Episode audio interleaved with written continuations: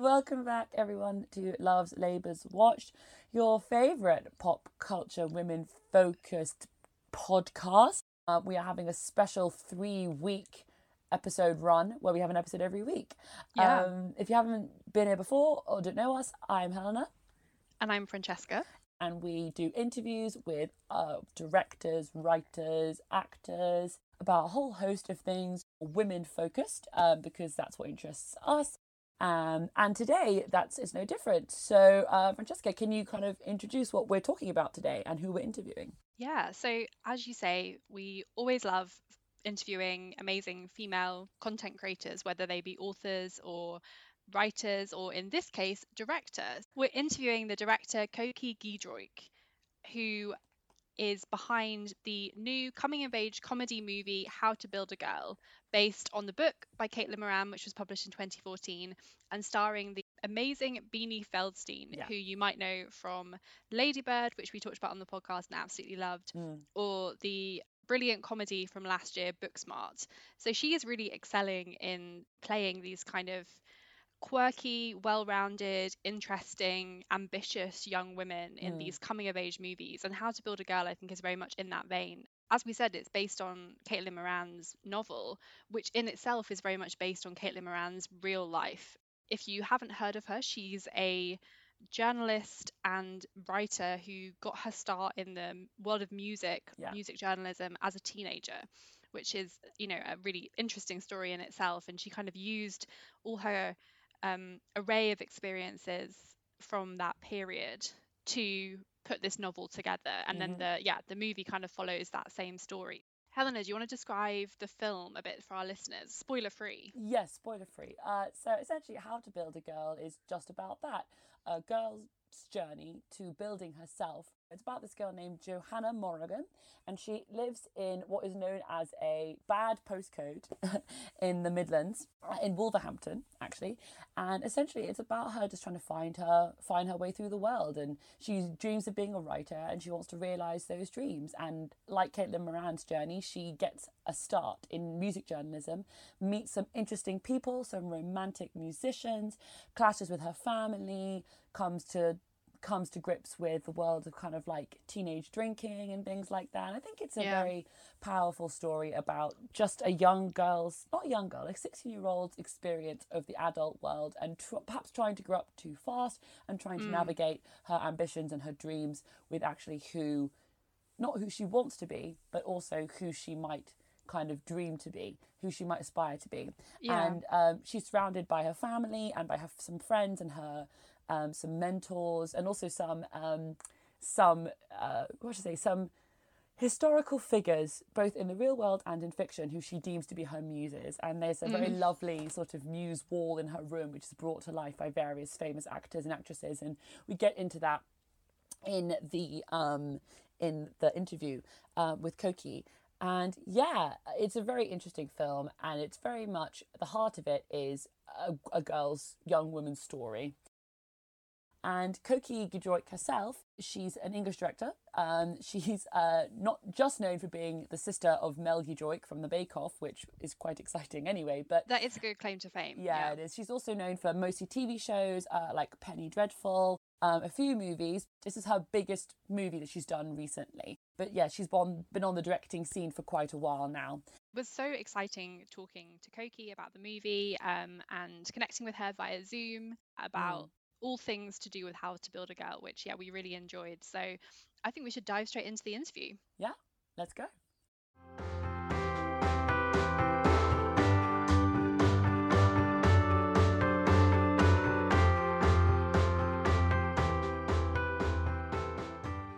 So much for talking to us. You're Um, so yeah, it's welcome. exciting. So welcome. I'll do any amount of talking for this film. I'm so chuffed when people say they enjoyed it because it's it's like a crazy labour of love. Interestingly. Yeah, yeah, yeah. I'm sure you've answered this lots of times before, but uh, what made you become involved in the project, and like what attracted you to the story? Um, well, I I'm a massive fan of Caitlin Moran's. I'd read I'd read the book. Um, I read her column. I'm a I'm a bit of a sort of you know serious fan slash Mm. stalker. No, no, no. I love. I just love her. I love. Her, I love what she says, and I think she's completely relevant to you know young women and tells her story and kind of gets out there in a way that is both provocative and hilarious and mm. brilliant. And so when I was working with the producers on Harlots and they said to me, We've got the rights to the book, are you interested? I, of course, leapt at it and met her and pitched to do the film, and she luckily said, Go for it.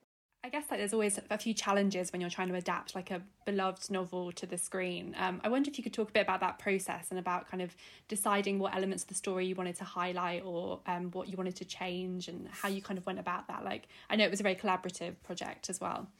We we worked together for a year and a half in a kitchen in the offices of Monumental to write this script. Um, she the, the script existed, but it was very different.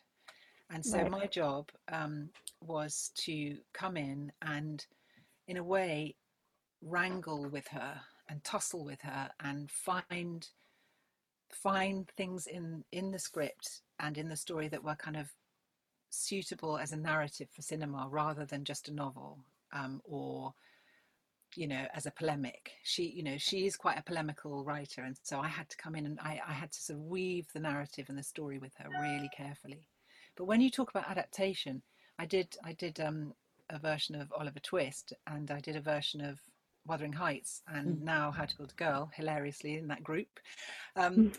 and the thing is that you you you take a story or a book and you sort of in a way you have to have a conversation with it and then you have to leave it and go away and do the film mm. and bring only the things that really really work cinematically so for example with Caitlin's story it was really important to me that that the story should be funny that it should have lots of gags that it should be political but it also needed to be heart heartwarming and heart mm.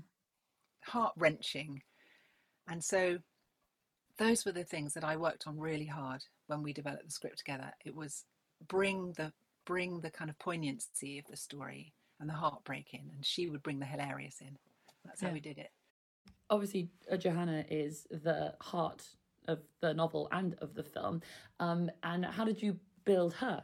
She's an unusual heroine. You know, she is not stick thin. She is not um, classically a movie star in terms of her looks people would mm-hmm. say, I guess. I don't say that, but people might say that.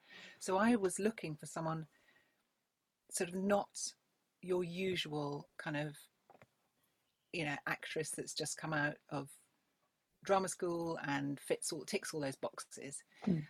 She's unusual and she look, you know, she looks different and that's what we wanted. We wanted to we wanted Johanna to be a real girl and recognizable to most people that go and see the movie not some sort of strange aspirational version.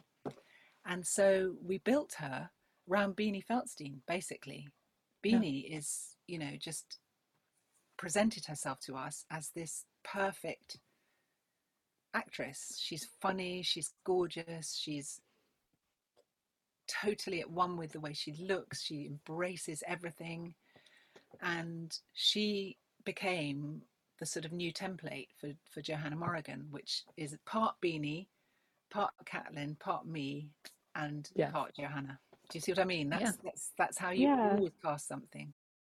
We really loved how your direction kind of matches Johanna's state of mind. So when she's excited and feeling really positive, there's a lot of like kind of zippy, like fast moving camera work. And then when obviously she's feeling more sorrowful or reflective, the camera kind of slows down accordingly. And we wondered if you could talk a bit about some of those choices and, and how you kind of wanted the direction to reflect um, Johanna's feelings. Well spotted.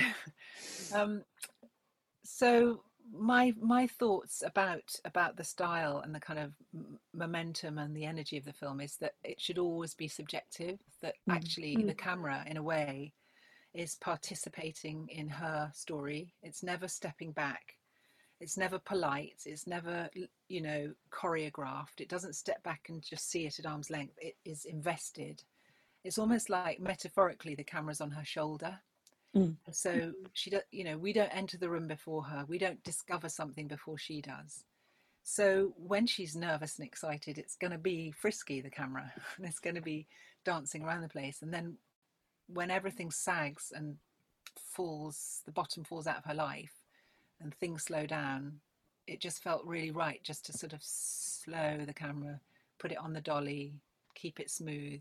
Mm. And, you know, you then have this brilliant kind of navigation of rhythms in a way where sometimes you're hurtling, as you say, and it's forward momentum and it's blasting into things. And she makes loads of mistakes at that, in those situations. She Yeah. really gets it wrong. And then the Mm. reflective moments are just peaceful and wider shots and simpler shots. Give you, you know, gives you a breather as well. Yeah, Yeah. yeah, absolutely. Um, and those scenes as well, where often she may be making mistakes, um, are often in the, the music venues um, to reflect, you know, the career that Johanna starts to build as a Yeah. as a reviewer. What was it kind of like filming those scenes, and were you inspired by any bands or particular live music venues or music itself? Well, I'm an old bird, so my music is the 80s. That was Mm. me, and that's what I listened to, and those are the bands that I I followed and gigs I went to. Um, so I had to kind of step into the 90s for this film. Um, I do that lots, you know. I we all do, don't we? We all Mm. enter worlds and just absorb as much as we can. And I realized that what I loved about this film more than anything was that it was kind of grungy bands, that it was real bands on stage, kind of ripping up their guitars. I mean, it was it, that was what I loved. I loved it in the Mm. 80s and I loved it in all the music that I researched for this film. And I really, really loved the Manic Street Preachers. I think of all of them, they were the ones that spoke to me in terms of just the raw energy and the kind of I can't swear, can I, on a podcast? But the the kind of wild attitude Yeah. that they have um, seemed really exciting. And so, in terms of Mm. filming that scene when she goes to see the Manics, you know, I wanted it to feel like I, the camera doesn't. There's no cut actually. It's like a seamless shot where she sort of enters the gig and then she walks towards the band at the front Mm. because I wanted just to like live that feeling of oh my god, this exists. This like this world. This Mm. this can be me. I can have some of this Mm. because I remember it. I remember it as a as an 18 year old, 17, 18 year old. I remember exactly what that felt like.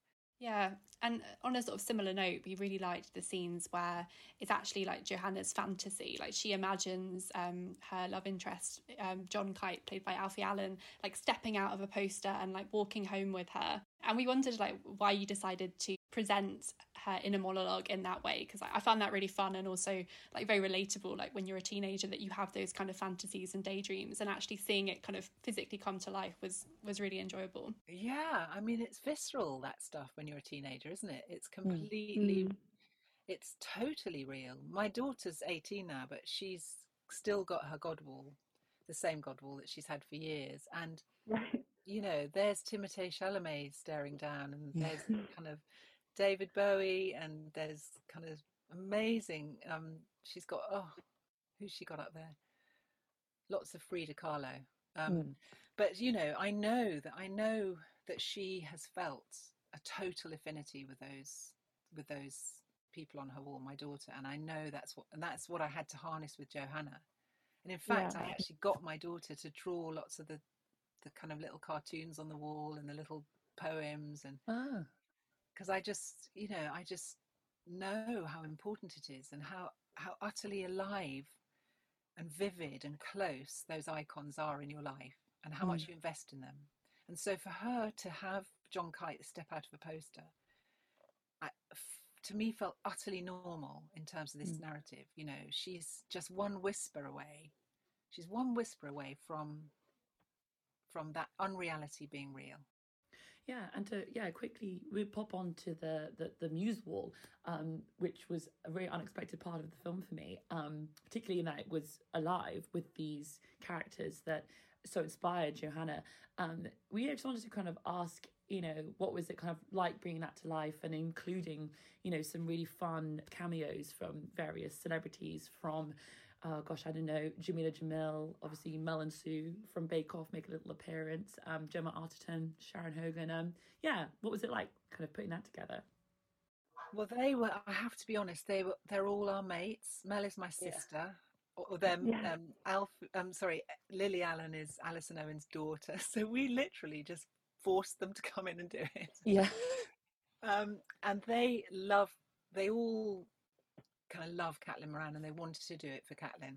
Mm. So it was just a real massive laugh, and it was fun and I don't know, it was just a joyful thing. And we wanted to keep it super, super simple, but but really kind of I don't know, I think they're quite an affecting little device in the film because they mm. they're like her Greek chorus, aren't they? They're the yeah. ones that say, yeah. hang on a minute, hold up.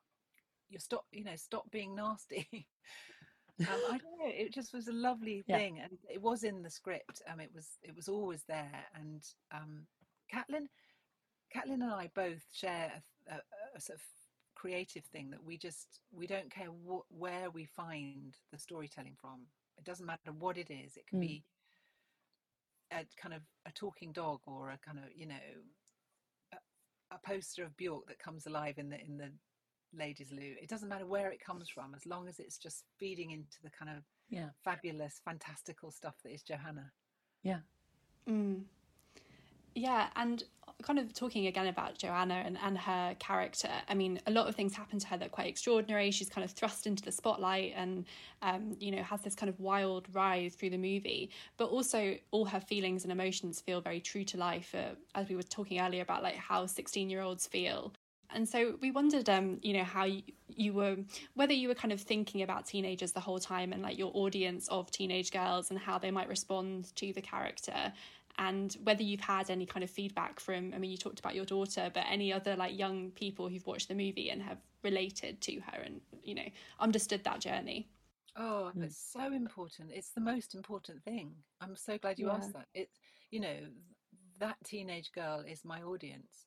Um i mean i love it i love it if other people enjoy the film because everyone has been a teenager and you know, and or is a teenager, and doesn't matter if it's male, female, at all. It doesn't. Nothing matters as long as you can relate to that absolutely visceral thing which a te- which this particular teenage girl has, which is a sort of burning passion and brilliance and desire to be something more than the shit postcode that she comes from.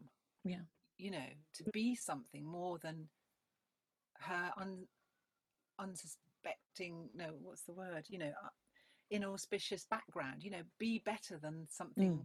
that mm-hmm. was rubbish and yeah. and that was that is the most important thing i showed the film and we have test screenings with movies and the very first few screenings i invited um, my daughter who was then 16 and all her mates and and then all the other crew members who knew people who were 16 and they all came and they told us what they liked and what they didn't like mm.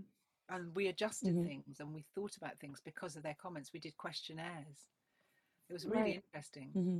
you know the things they related to the things they loved and the film got better because we listened to their feelings you know yeah and i think also um, it's a, film about teenage life, but I think it's also uh, a woman's story um, as well, and that's sort of shown through um, Habini, um, through Johanna's journey and how she experiences a kind of a world of men in the newspaper or the magazine she writes for, and also her relationship with her mother, who often doesn't have as much time for her as she would like. Could you kind of speak on that a little bit as well, the woman's story of this? Yeah. Oh, yeah. I mean, as I said, I I was um I was forging my career, put it, putting it all together in the 80s, mm. um, early 90s. Um, and I had experiences, numerous, too numerous to count, experiences of casual sort of sexism and mm. difficulties in kind of getting my voice heard and nerves and insecurities about kind of entering a room. And so, on an utterly kind of personal level, I completely related to this, mm. and um, I would say that that I don't know any woman I talk to, any of my friends, anyone my age, my mentors who are older than me, we've all we've all gone through various versions of these stories, you know, Mm. um, and it's just for me the messages, particularly to a young woman watching it, the messages. It can be crap. It can be difficult. There can be a whole load of challenges ahead of you, but you deserve to be in the room. You deserve to go back and be that person. You deserve Mm. to to you know have a byline in a newspaper. You deserve to get on stage and play guitar. And this is I mentor myself and you know all the young filmmakers who I kind of have on my t- on my films who and I spend a lot of time with. This is what I Mm. say to them repeatedly. You know, you don't have to ask permission. Go in and get it. It's yours. Well, thank you so much for speaking to us. It's been great. Yeah, thank you so much for talking to us. Guys.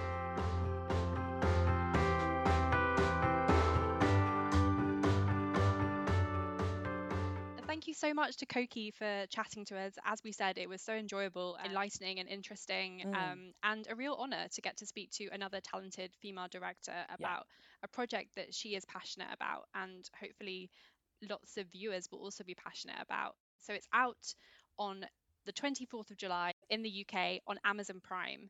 Um, this movie, like a lot of recent films, was probably supposed to go out in the cinema, but obviously the pandemic and the impact on um, on our lives kind Yeah. of put that put that to bed. But um, it is available on Amazon Prime, which is really exciting.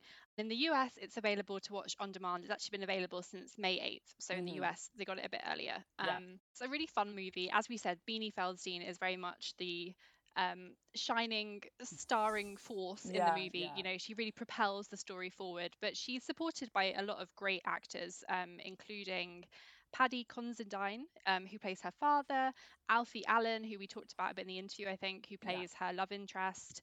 Um, and then there's cameos from like beloved actors such as Chris O'Dowd, and of course the wonderful Emma Thompson. Mm. Um, and as we mentioned, there's this like wall of muses that she looks up to um, in the movie, um, which features famous faces like Jameela Jamil, um, Sharon Horgan, a whole bunch of like people who you might not even recognize the first time around. Like Gemma Arterton, Mel she plays Sue Maria von Trapp. Yeah, yeah, of course. Um, Lily Allen as well, playing Elizabeth Taylor.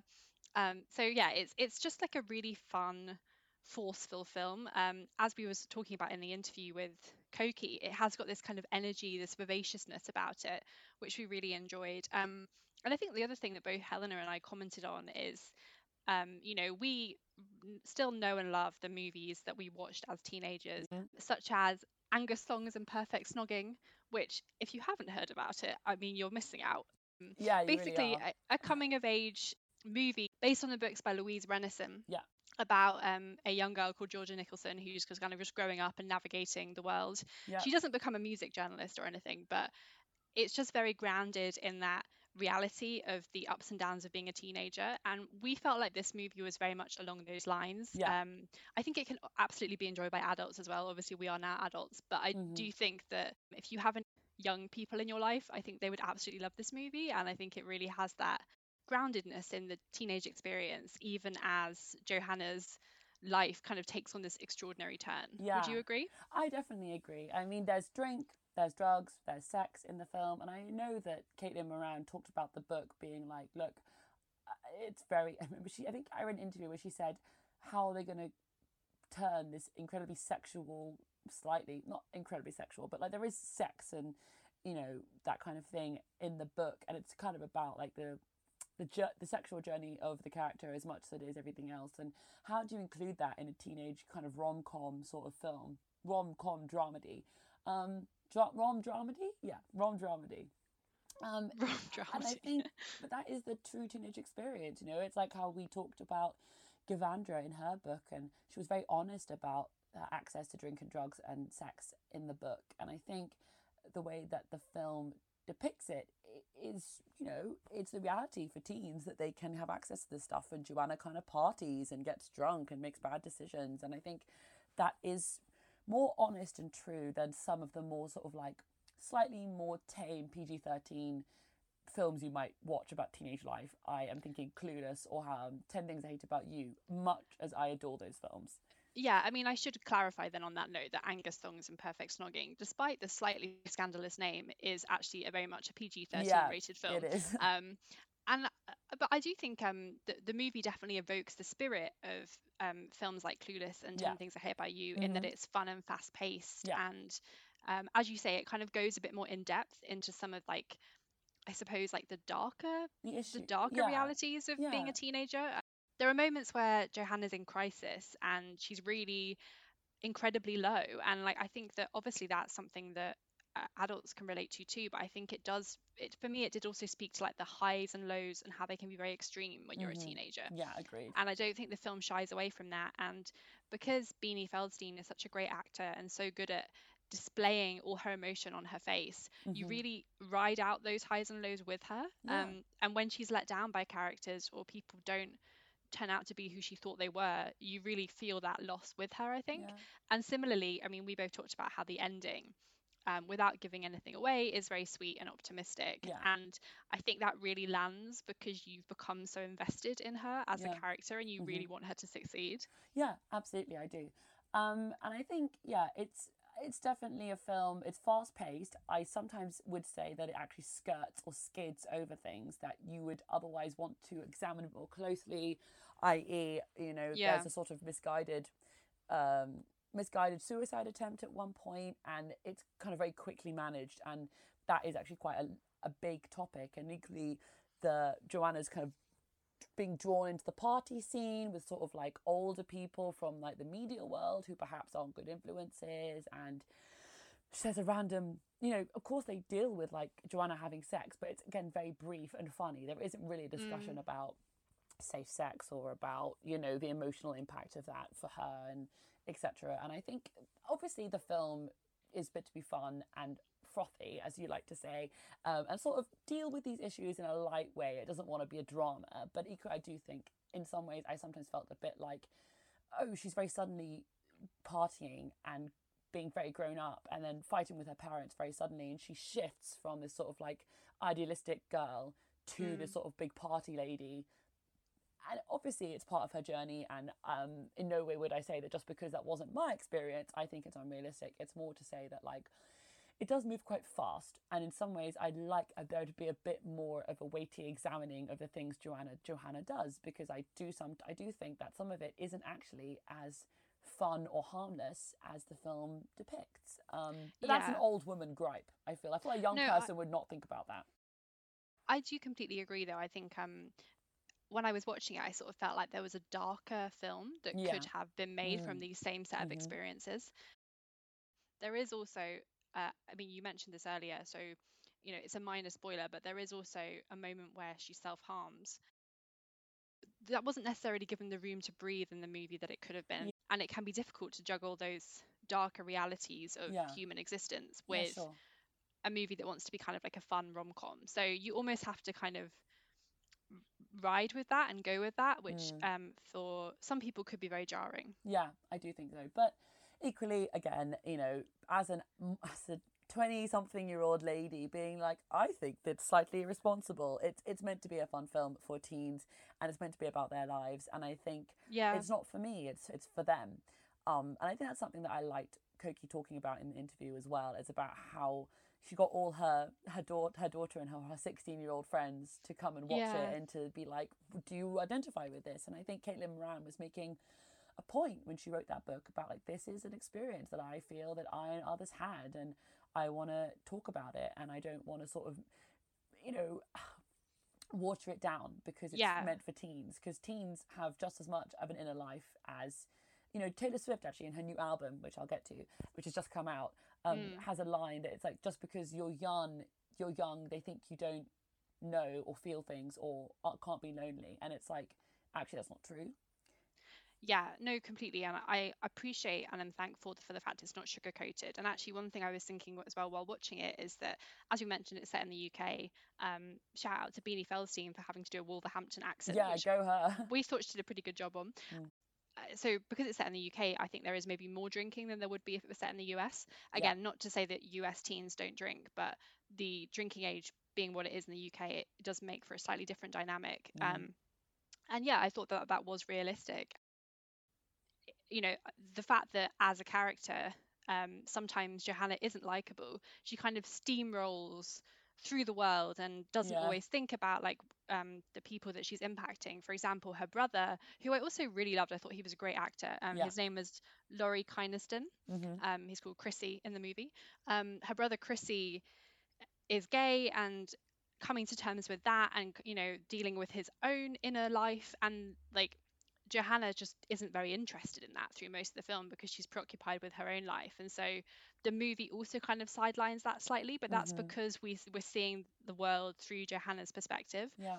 and like a lot of teenage characters a lot of young characters a lot of characters in general you know a lot of people she is kind of a bit single-minded and it's only at the end of the film that she kind of realizes that how she's behaved has at times not necessarily been how she wants to behave i think it Yeah. kind of goes back to what you were saying at the beginning that the movie's about her the, the title how to build a girl it's like she she has this idea of who she wants to become and then when she becomes that person she's like do i actually want to be that person and at the end you're very much given the idea given the perspective that she's still building that person she's still Yeah. building her character because in real life in reality it takes all of us a while to figure out who we are for most of us it probably takes most of our lives you yeah. know Yeah. Um, sure. and you're constantly changing and morphing and i think that's really i really liked that part of the film actually as well just to maybe kind of conclude that you get this feeling that this was a chapter of her life that has made her who she is but doesn't completely define her and she will go on to do whatever she wants to do and you know she has that potential and there may be sequels.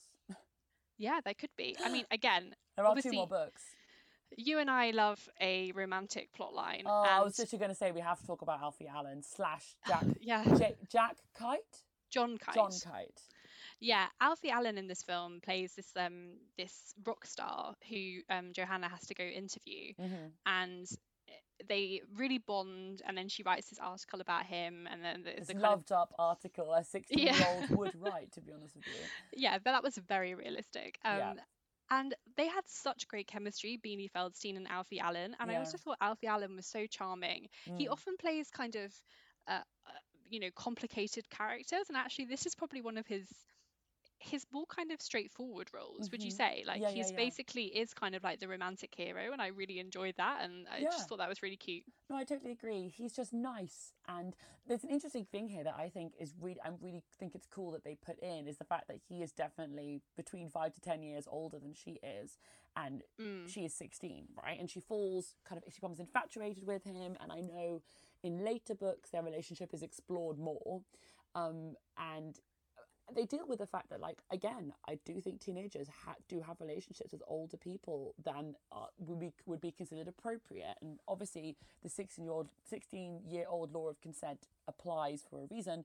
Um and it's interesting the fact that they like they show this infatuation and they showed you how well they would work together as a couple right? Mm. but then equally john kite is very respectful and kind and he is a bit older and he plays that and he doesn't try and be predatory whereas Yeah. other people in the film do and i think it shows you that like and the way he expresses his care about joanna is very much like i like who you are and i want to see who you become you know Mm. and i think that's a really great way to show this relationship which like they have a bond and that could be explored as she gets older and it becomes appropriate and things like that but Yeah. I really liked how they they didn't try and make it like uh, they, yeah they yeah they showed it and they made it kind of appropriate and they made it they handled it really well I think I really liked Yeah. it it didn't get I creepy totally at agree. all and I expected it to get creepy Yeah, I completely agree. I think it was handled um, very deftly, and it, it it was left as like, yeah, these two people have a bond. They're going to be friends, Yeah. and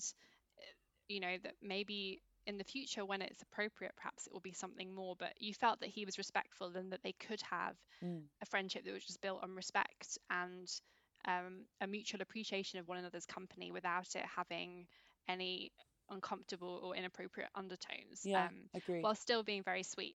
So that's our take on it. Alfie Allen is well worth seeing this film for. I mean, the music we did go into too much. we didn't even but, talk about the music. Yeah. But Alfie Allen sings, and he's this like heartfelt, solely Amy Winehouse style singer. Mm. Apart from being uh, Alfie Allen, um, and Joanna visits concerts, and it's you know filled with like t- you know, classic 90s British punk, pop, rock and roll. Um, yeah, it's definitely worth seeing for the music as well as the acting and the story. Um, yeah, I think for a British coming of age film that's released in 2020, um, yeah, I think it's yeah a pretty good example and a great one to see if you want to turn on your streaming services in the US or UK from today.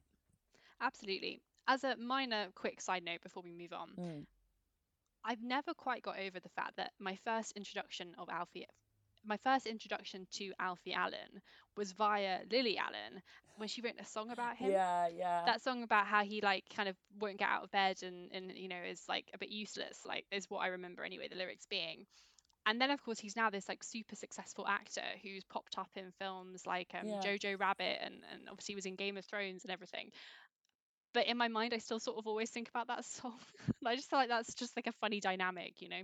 I mean, obviously they're both super successful siblings at this point, but um, I always kind of think about that that that song. yeah, I remember that song. It had like little puppets in the music video. Yeah, that's right. Yeah, Alfie Allen's so amazing in this film. Ugh. Oh, wow. yeah, quite swoon worthy. I think we've Very established that. swoon-worthy, Yeah. Yeah, I think also just Beanie Feldstein is one to watch for the Oh, future. I mean, absolutely. She's just making really interesting choices, and I think she's a really self-aware and conscientious performer Yeah, and role model for young people, which I really admire. agreed. All right. All right. So, shall we move on?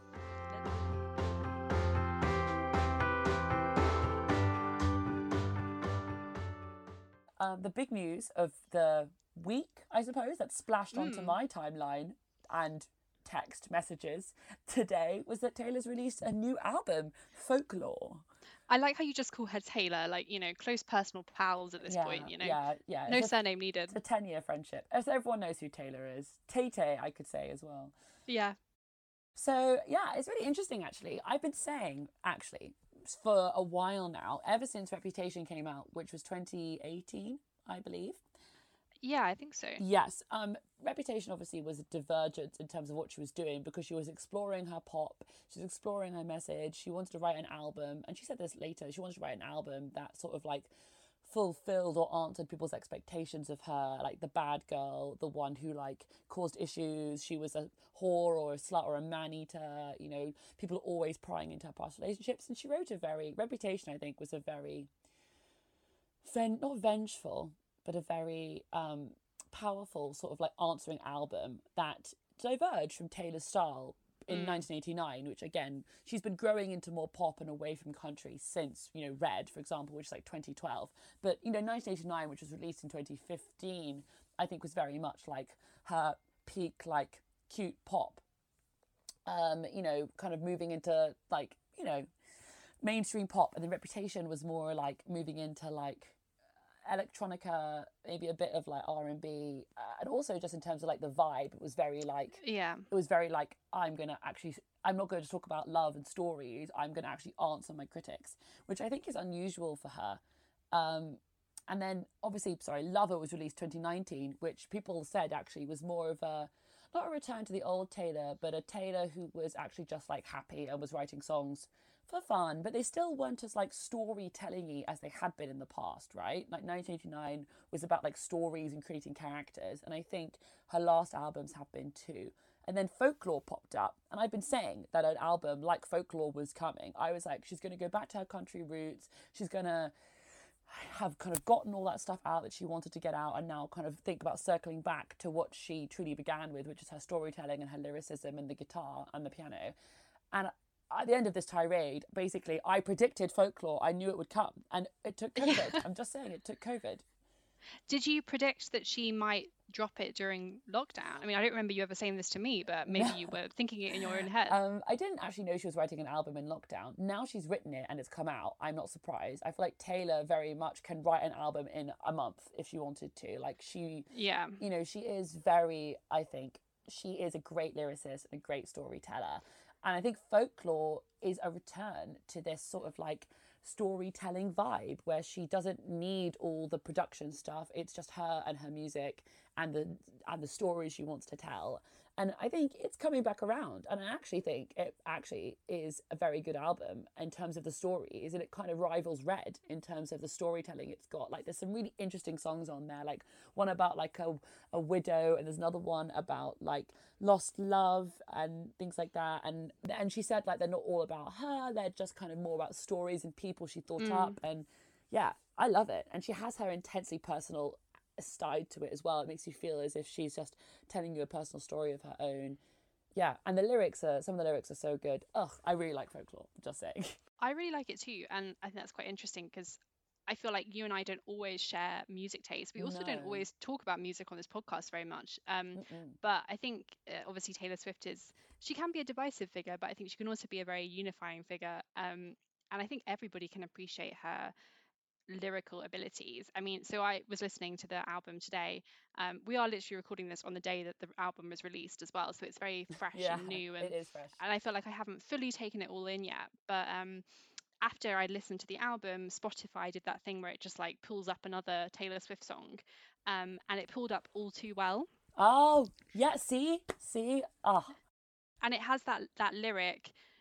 And you call me up again just to break me like a promise, so casually cruel in the name of being honest. Mm. Such a clever lyric, and I feel like that for me like embodies her writing ability. And as you say, I think this album definitely brings that back to the fore. hmm it's it's very much got like an indie kind of vibe. Um, Bon Iver was involved in yeah. one of the songs and some of the production, I believe, and I Yeah. think that is very much is evident. It feels more indie to me than country. Ah, I also really liked Lover as an album. Yeah. Um, but my favourite songs on Lover were the ones that were a bit more, strip back. um, yeah, more stripped back, like the titular Lover. yeah. Um, yeah. like I like that lyric where she talks about um having how they could have friends to stay because it's their house and they can make the rules yeah. and yeah. you know it feels like evocative and you start to picture the people she's talking about in your head while you're listening to it Mhm. which as you say in this album feels less about her and less about like oh which boyfriend is she writing about and more about oh what an interesting story she's Yeah. telling through her lyrics Yeah, and I think definitely. I mean, I know reputa- I feel like Reputation was Taylor being like, "All right, f you, everybody. Here is what you want me to be." Like, I love look what you made me do. I mean, I know it divides people, but for me, it's like she's like, uh, you know, she's she's becoming the person they expect her to be because arguably she was tormented by the media um, and called a snake and all this false stories being spread about her and you know i imagine that was very difficult and then Lover was like, oh, why been with why? I don't want to keep talking about her relationships, but she's been with her boyfriend, the British actor who I can't remember the name of suddenly, and she's been living uh, in joe alwyn Yes, and she's not been, that it is relevant not yes relevant, but she's been living in London and she talks about her experiences, and I'm like, great, but this still feels like an album that is about how you want people to see you, right? And I think folklore is like Red or the older albums where it was actually just about the stories she wanted to tell. And she was le- like Mm. 1989 Reputation and Lover, I felt like I've been much more about her her, her public persona and this and the kind of music she wanted to make, which is fine. But I think for me, folklore goes back to her older albums where she was just making music for the love of it, and it didn't matter if anybody liked what she was doing or not or thought it was cool. She's now just being like, I want to write music about these stories and these people, and I feel like it's the Taylor that like I don't know. I feel like it's classic Taylor. And there's this middle bit where she becomes public Taylor and Taylor Swift, and then now she's retreated back. And obviously, this is made in isolation, but it's also made on the back of the fact that like after Reputation came out, she didn't go outside for a year, and she has really kind of pared back her public outings and personas and things like that. And she's now delivering this more like I talk about the issues I want to talk about. Like she talks about gay rights, she talks about voting, and she has called out politicians and she's getting involved in a way that she wouldn't have before. And I think she can do it now because she has a seems to have a balance. I mean, I'm getting into, very deeply into Taylor Swift lore here, but I feel like she has a balance now between that public persona that she courted because it's fame, and then now the settled life where she sat in her house during isolation and just wrote music for the love of it. And I feel like that really comes through in folklore in a way it did in Red and before because she wasn't an absolute international sensation until Red. I don't think. earlier in the year, I watched her Netflix documentary, Miss Mm. Americana, um, which is super interesting in kind of the way it unpacks that um, that strange relationship she has with what people think of her. Um, her clearly being somebody who naturally does worry about what people thinks think of her and the fact that she wants to kind of be private one of the things it highlighted for me was just how young she is which is not an excuse for not speaking out on issues that she cared about Yeah. um, in the past but i think it did highlight for me like just how bizarre it would be to be so famous and so Mm. in the spotlight hmm and for your personal life to be so um to be so Watched. Yeah at such a young age like she's currently 30 like you know? I so w- these moments where she's been like in the spotlight in a quite an unpleasant way you know she's like 22 23 which is just crazy to me um yeah. yeah. the film is a really interesting watch and i think one of the things I, I thought when i was watching it as well was that she she seemed to live quite an isolated existence. Obviously a documentary is never going to be a full representation of somebody's life and the documentary clearly makes a very conscious choice not to have her partner be a presence in it. You know Mm. she he clearly didn't want to be in it or she didn't want him to be in it. So and he is obviously a massive part of her life but you don't often see her with like big groups of people like the so-called uh, what were they called? Like the gang of yeah, girls yeah, um you know they're not they're not really involved. You just see like her old high school friend abigail who we all know. From um, 15 and Spark and Speak Now, yeah. yeah but you don't see anyone else. I got the impression too that she was kind of reaching reaching a moment of self-acceptance Mm, hmm and this had obviously been exacerbated by a number of factors. And as part of that acceptance as you say i think she was feeling able to just release music without the worries and concerns about what people might think of it. Hmm as it is this album folklore has been very widely acclaimed already. And i think people are really like holding it up as being um, a really exciting project i think also people are quite excited about somebody like releasing a piece of art straight out of lockdown Yeah. um, because you know we're still relatively we're still relatively fresh into this whole quarantine life and to kind of see somebody be creative and have like something fruitful come out of that is kind of just like something optimistic and exciting anyway Yeah. Um, but yeah the the album has been very well reviewed across the board and i look forward to definitely like getting a bit more into it over the weekend as i said i've just kind of had it on in the background today um but it'd be great to kind of get a bit more into it Yeah, absolutely. And we can start ranking our favourite songs. yeah I'm excited to see what my dad thinks about it. For those of you who don't yes because your dad is a massive taylor fan yeah, isn't he, he read All Too Well is one of his favourite songs. He loves the album Red. He didn't like 1989 so much. Reputation and Mm. Lover have kind of passed him by. But I do think that maybe he would like folklore. I don't know. My dad is interesting in his taste. It's Taylor Swift, uh, Goldie, um, no Mm. Blondie, sorry Blondie, um, and then uh, Cyndi Lauper. He loves Time After Time. Interesting to see what he thinks of it because I personally do really like it. I, I so far I really like um, oh what's it called? Give me a second. Uh, You see, Betty Who actually responded to Taylor, being like, "This one called Betty about uh, it's a story about like her betraying Betty. I can't work out whether she's Betty's friend or Betty's partner. I'm not sure, but she talks about being like sorry about it, right? And then Betty Who replied on Twitter, being like, "It's all right, Taylor, I forgive you." oh um, it is called "The Last Great American Dynasty." That one about the the woman who marries uh, a rich man and then he dies and then she is sort of like uh, put upon by the community as it being her fault and then she disappears and it's kind of reminds me of Lucky uh, by um, Britney Spears. But anyway, yeah, I, I like that one a lot. And yeah, that is yeah our well so we will maybe we will reconnect on taylor in a couple weeks Yeah, absolutely. Um, well, I think we're nearly done for time, but why don't we do a classic what are you reading kind of scenario? Um, I'm actually off um, on a little holiday tomorrow. Well, I will be on a little holiday when you this episode comes out, so I will I've gathered together my holiday reading list. So Mm. I'm currently reading City of Brass by S.A. Chakraborty, who is an American author, I believe. And basically, it's a fantasy novel set in 18th century Cairo. Um, and the whole lore and fantasy magic of the book is actually Jinn, Arabic, Persian folk tales. And it's really interesting. And I already love it. And of course, she's already met a, a mysterious man who is very beautiful. And I expect them to fall in love at some point in the trilogy. But then I'm also planning to pick up Yevgeny Zamyatin's We, which is actually what inspired 1984. It's written in the 20s by a Russian author about it's like high technological dystopia about just kind of discussing the future and what it might look like. And actually, the story goes, according to my lovely friend who talked to me about this, said that Orwell read Russian fluently, read read We, and then basically wrote 1984 after that. And it was only afterwards people asked him, "Why does your book so much resemble Yevgeny Zamyatin's We?" And he just said he was heavily inspired. So there you go, bit of an English literature or literature, um, you know, bit of a literature drama for you there. But yeah, that's also what I'm I, what I'm picking up as well. I didn't know about that book, um, and it would be really interesting for you to compare it to 1984 as well, which I think we always think of as such a unique concept, which has obviously spawned a lot of Mm. similar dystopian fiction um, over the years, but we always think of that as a starting point. So yeah, I'm fascinated to hear what you think of that. I recently read I Am Not Your Baby Mother by Candice Braithwaite. Candice is an Instagram influencer and founder of the Make Motherhood Diverse initiative, which works to encourage more diverse representations of motherhood in the media.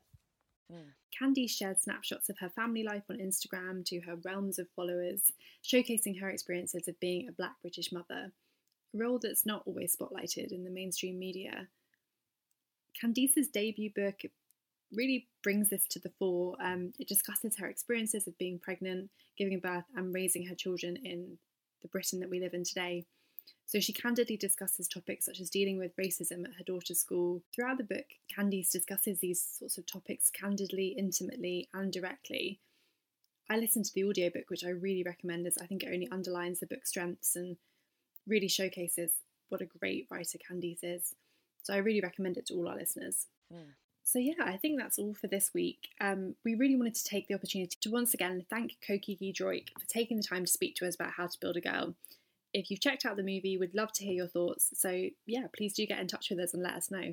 Um, our Twitter is at RealLLW. We announce when our episodes are going live and sometimes give sneak peeks of our guests um, and equally tweet about things that we like. Um, we also have an Instagram we do the same thing, which is Loves Labours Watched. And we also have a Gmail, uh, loveslaborswatched at gmail.com, all lowercase, um, where you can send us business inquiries if you have a book you'd like us to talk about or a movie or a whatever. And we'll be back with you next week with another interview from another author. I look forward to that. Um, Very exciting. and until then, stay safe, everyone, and we'll see you next week. All right, see you then. Bye.